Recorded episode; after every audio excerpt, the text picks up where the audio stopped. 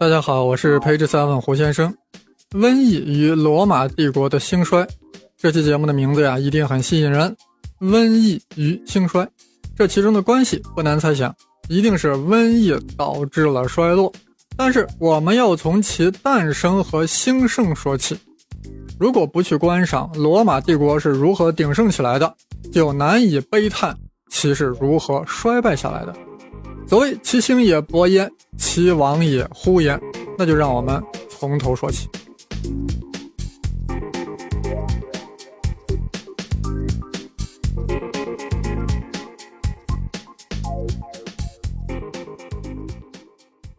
罗马帝国来自于罗马共和国啊，这听起来有点奇怪啊。我们都熟悉，在中国的近代史是走向共和，而且罗马的那个时期是。走向帝制，好好的共和国为啥要走向了皇帝制度呢？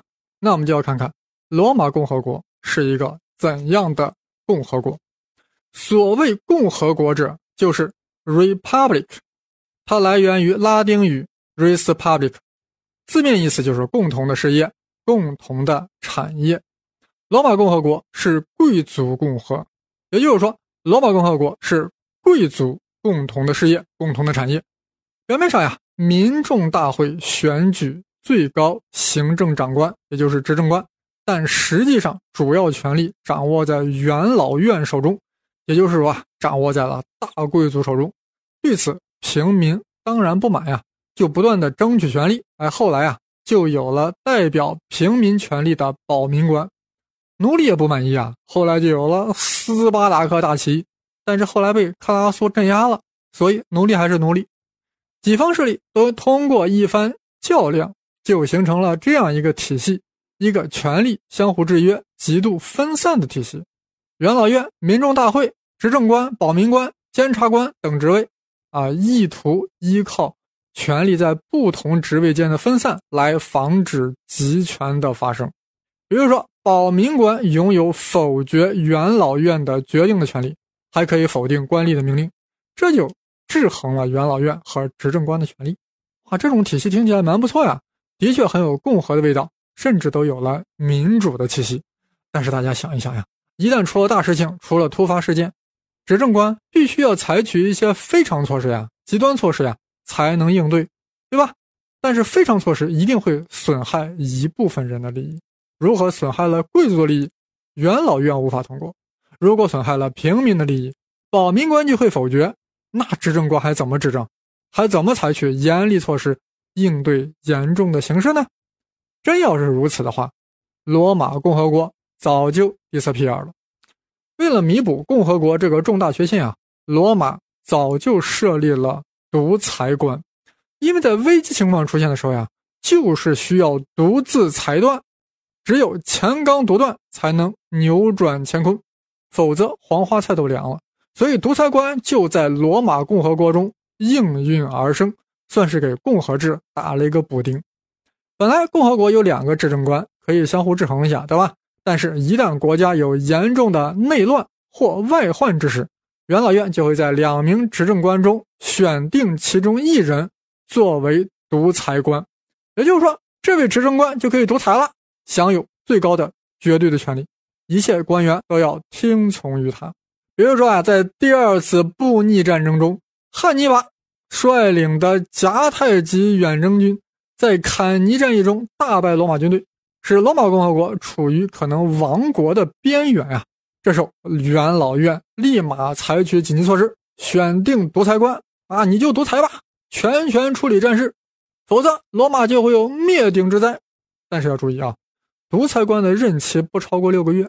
一旦危机解除或者六个月到期，他就必须要交出权力，这样就可以避免独裁制度的形成。听着蛮合理哦。罗马共和国果然是有一套的，但是如果我们用脑子想一想的话，不难发现这里也有 bug。大家试想想，如果一个独裁官掌握了强大的军队，那谁还能阻止他继续独裁下去呢？独裁官。有可能掌控军队吗？哎，很有可能。对于罗马共和国来说，这种可能性还特别大。为什么呢？因为罗马一贯是靠战争来维持和发展壮大的。所以，军队一直是一种强势的力量。哎，有人听到这里觉得有点怪啊，那我咋从来都没有听说过说罗马共和国穷兵黩武呢？为啥？因为他成功了呀。战争成功了就成了开疆拓土，如果他失败了，因此而败亡了，后世人就会指责他是穷兵黩武、好战必亡之类的。是的，罗马之所以辉煌，靠的就是战争。罗马共和国不断的对外扩张，席卷了地中海世界，一举成为地中海地区的霸主。但是呀，随着战争的不断扩大，原来的兵制就无法满足战争的需要了，所以军事改革就势在必行。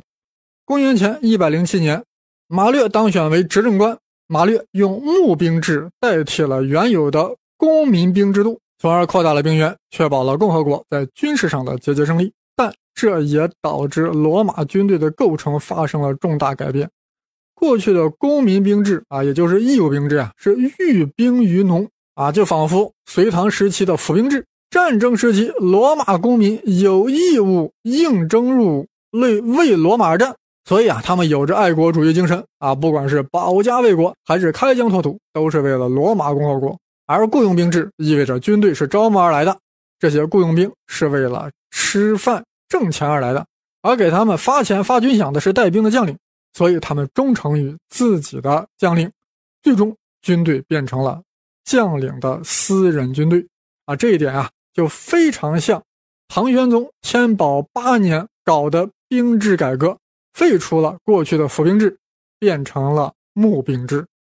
呃，这样大家可以想一下啊，掌握着大量私人军队的将帅，一旦成为执政官，那么离独裁官还会远吗？终于在公元前八十三年，军事统帅苏拉率军进入罗马，成为独裁官，终身独裁官，dictator，成为了真正的独裁者。后来的军事统帅啊，什么凯撒、庞培。那都是如法炮制，但不管怎么样呀，他们头上还是顶着罗马共和国这样一个大牌子。但是到了屋大维就不一样了，屋大维啊，作为凯撒的养子，在凯撒遇刺后登上了政治舞台，经过一番纵横捭阖、血雨腥风，最终成为了罗马内战的胜利者，获得了大元帅称号，成为了终身执政官、终身保民官、大祭司长。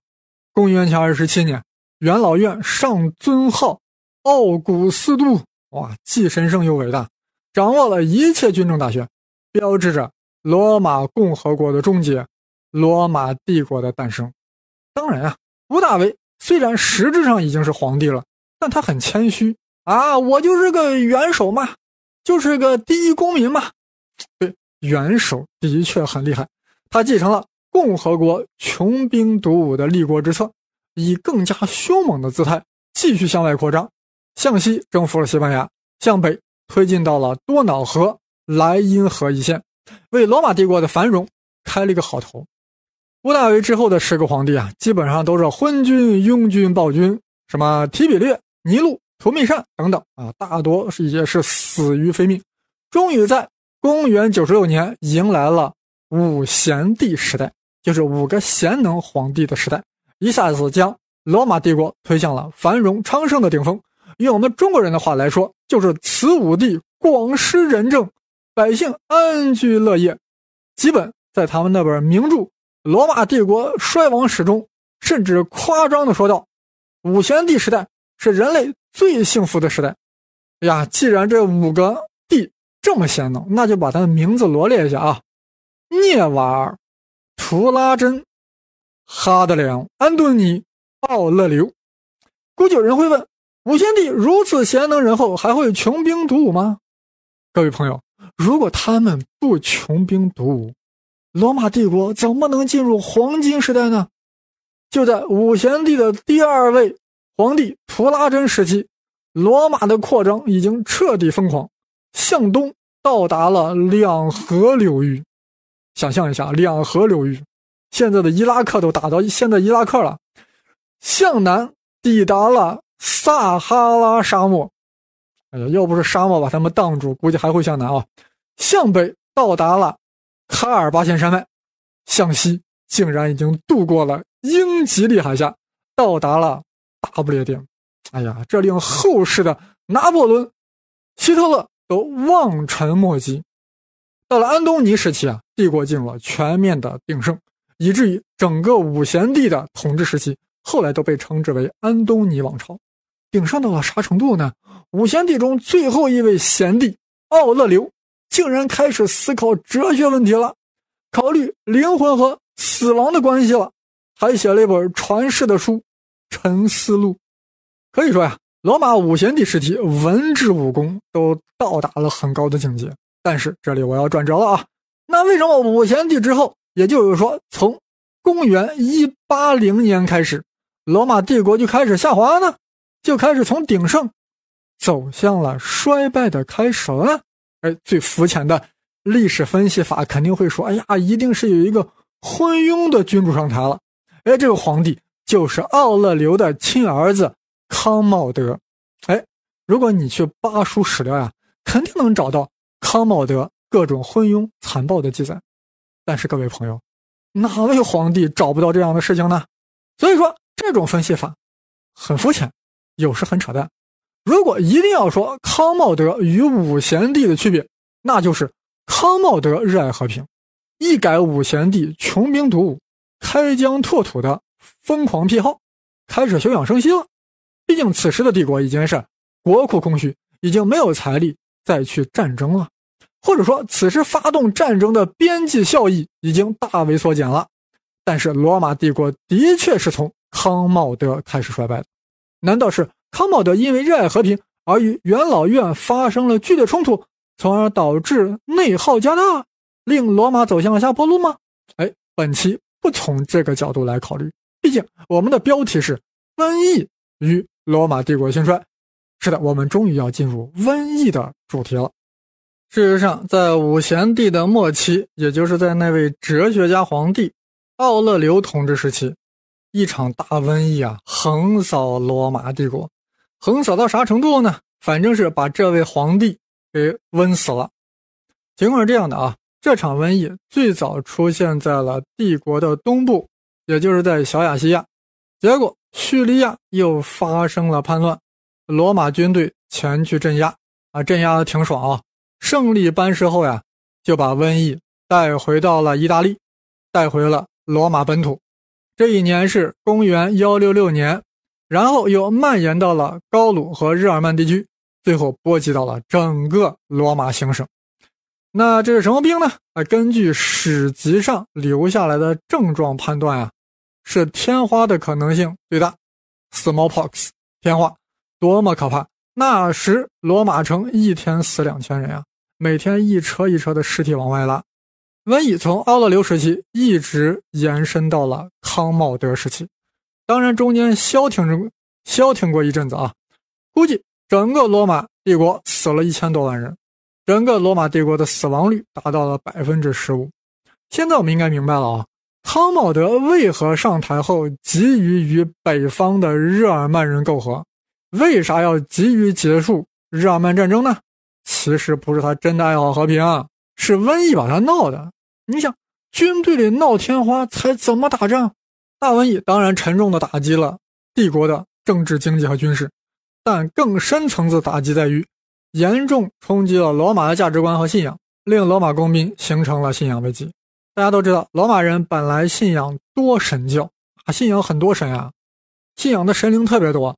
例如至高无上的朱庇特、战神马尔斯、太阳神阿波罗、水神尼普顿、掌管门户出入之神伊阿努斯，还有什么雅典娜呀、维纳斯呀、丘比特等等啊，还有医神伊斯库雷皮斯，呃，我们翻译成了叫什么？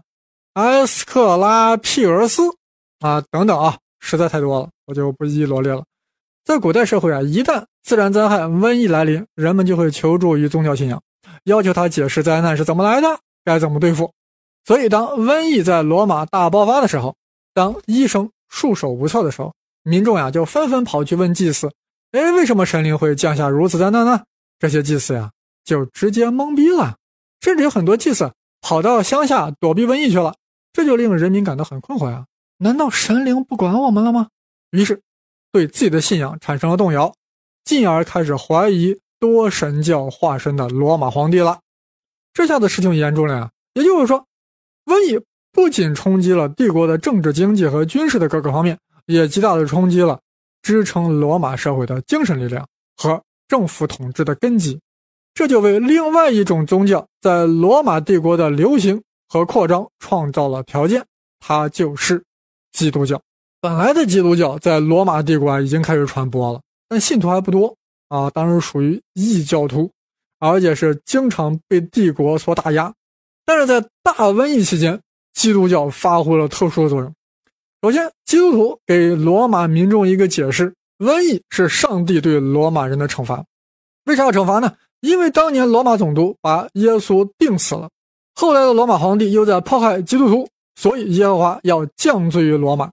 哎，罗马民众一听，哎哎，还真是这个理儿是吧？再者，基督徒呀，又安抚罗马人民，不要怕死啊，不要怕瘟疫，一人必因信而生，只要信仰上帝，就必得永生，就可以上天堂。这一番说辞呀，令本来处于绝望中的普通民众。看到了希望，更厉害的是，基督徒呀，那的确是身体力行，积极救助。在瘟疫流行期间，基督徒们以殉道的精神游走于普通民众之间，奋不顾身地行医布道，照顾病弱，安葬死者，并为之祷告。民众从感动到感恩，越来越多的人开始抛弃，开始抛弃那些抛弃了他们的罗马众神，转而去信仰来自东方的耶和华。从此，皈依基督教的罗马人不断增长，帝国民众在信仰上不断的撕裂，原来统一的文化和价值观不断丧失，帝国怎能不衰落呢？当然呀，这是个缓慢的过程啊。罗马不是一天建成的，罗马帝国也不是两三天可以塌掉的。还有一次更猛烈的瘟疫，对罗马帝国造成了更猛烈的冲击。怎么冲击的？哎，让我喝口水。